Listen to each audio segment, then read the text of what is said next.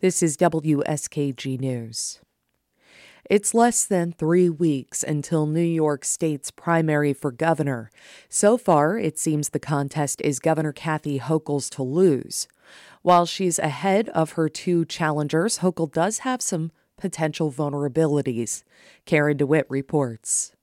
Hochul, in her 10th month as governor, ended the recently concluded legislative session with several wins, among them an agreement on a gun control package forged just days after mass shootings in Buffalo and in Texas. She says it was crucial to act fast in the light of inaction by the federal government. It just keeps happening. Shots ring out, flags come down, and nothing ever changes, except here in New York. In New York, we are taking bold, strong action. Among the steps, tightening the state's red flag laws and raising the legal age to buy a semi automatic rifle to 21. Hochul and the legislature also agreed on protections for abortion clinics and patients in the wake of an anticipated U.S. Supreme Court decision overturning Roe v. Wade. The governor is running campaign ads on the topic. Your right to a safe abortion is protected in New York. I will always protect reproductive rights and keep abortion access safe in New York. Hochul has plenty of money to run television advertisements and for other campaign activity. She raised a record $20 million in her first five months in office, much of it from large donations. That's led to some accusations of pay to play, which Hochul's campaign has denied. Hochul is a Buffalo native who was Erie County Clerk, a Congresswoman, and Lieutenant Governor. She took over from former Governor Andrew Cuomo, who resigned last August amid several scandals, including multiple allegations of sexual harassment.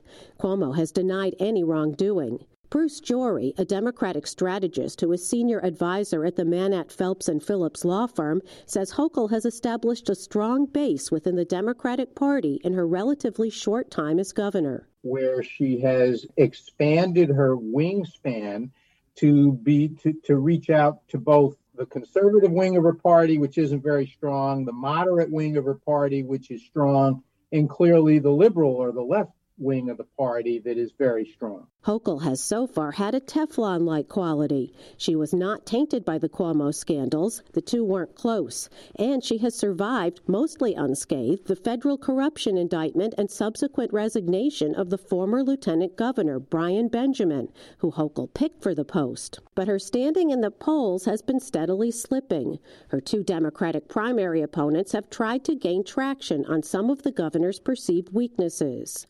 A recent debate on WCBS TV and CBS News Radio 880, they focused on Hochul's use of public money to keep the Buffalo Bills football team in Western New York. Long Island Congressman Tom Suozzi, who's running to the right of Hochul on issues like crime and taxes, says the price for the stadium was too high. We're asking taxpayers to put up a billion dollars to subsidize this stadium. That's the biggest taxpayer giveaway in the history of the NFL. New York City public advocate Jumaane Williams, a progressive, ran a competitive primary race against Hochul for lieutenant governor in 2018. He brought up the governor's past positions on gun control, which in 2012 earned her the NRA's highest rating. Ten years ago, I wrote my first report on how to deal with gun violence while the governor was touting her A rating for the NRA. Hochul says her views have evolved. She cites her shepherding of the new laws tightening gun control in New York as an example. Williams and Suozzi have little money to run their campaigns compared to Hochul, and they're largely unknown even to Democratic voters. If Hochul wins the primary, she'll face new challenges in the general election, where she'll likely also need to address concerns about inflation and high gasoline prices. In Albany, I'm Karen DeWitt.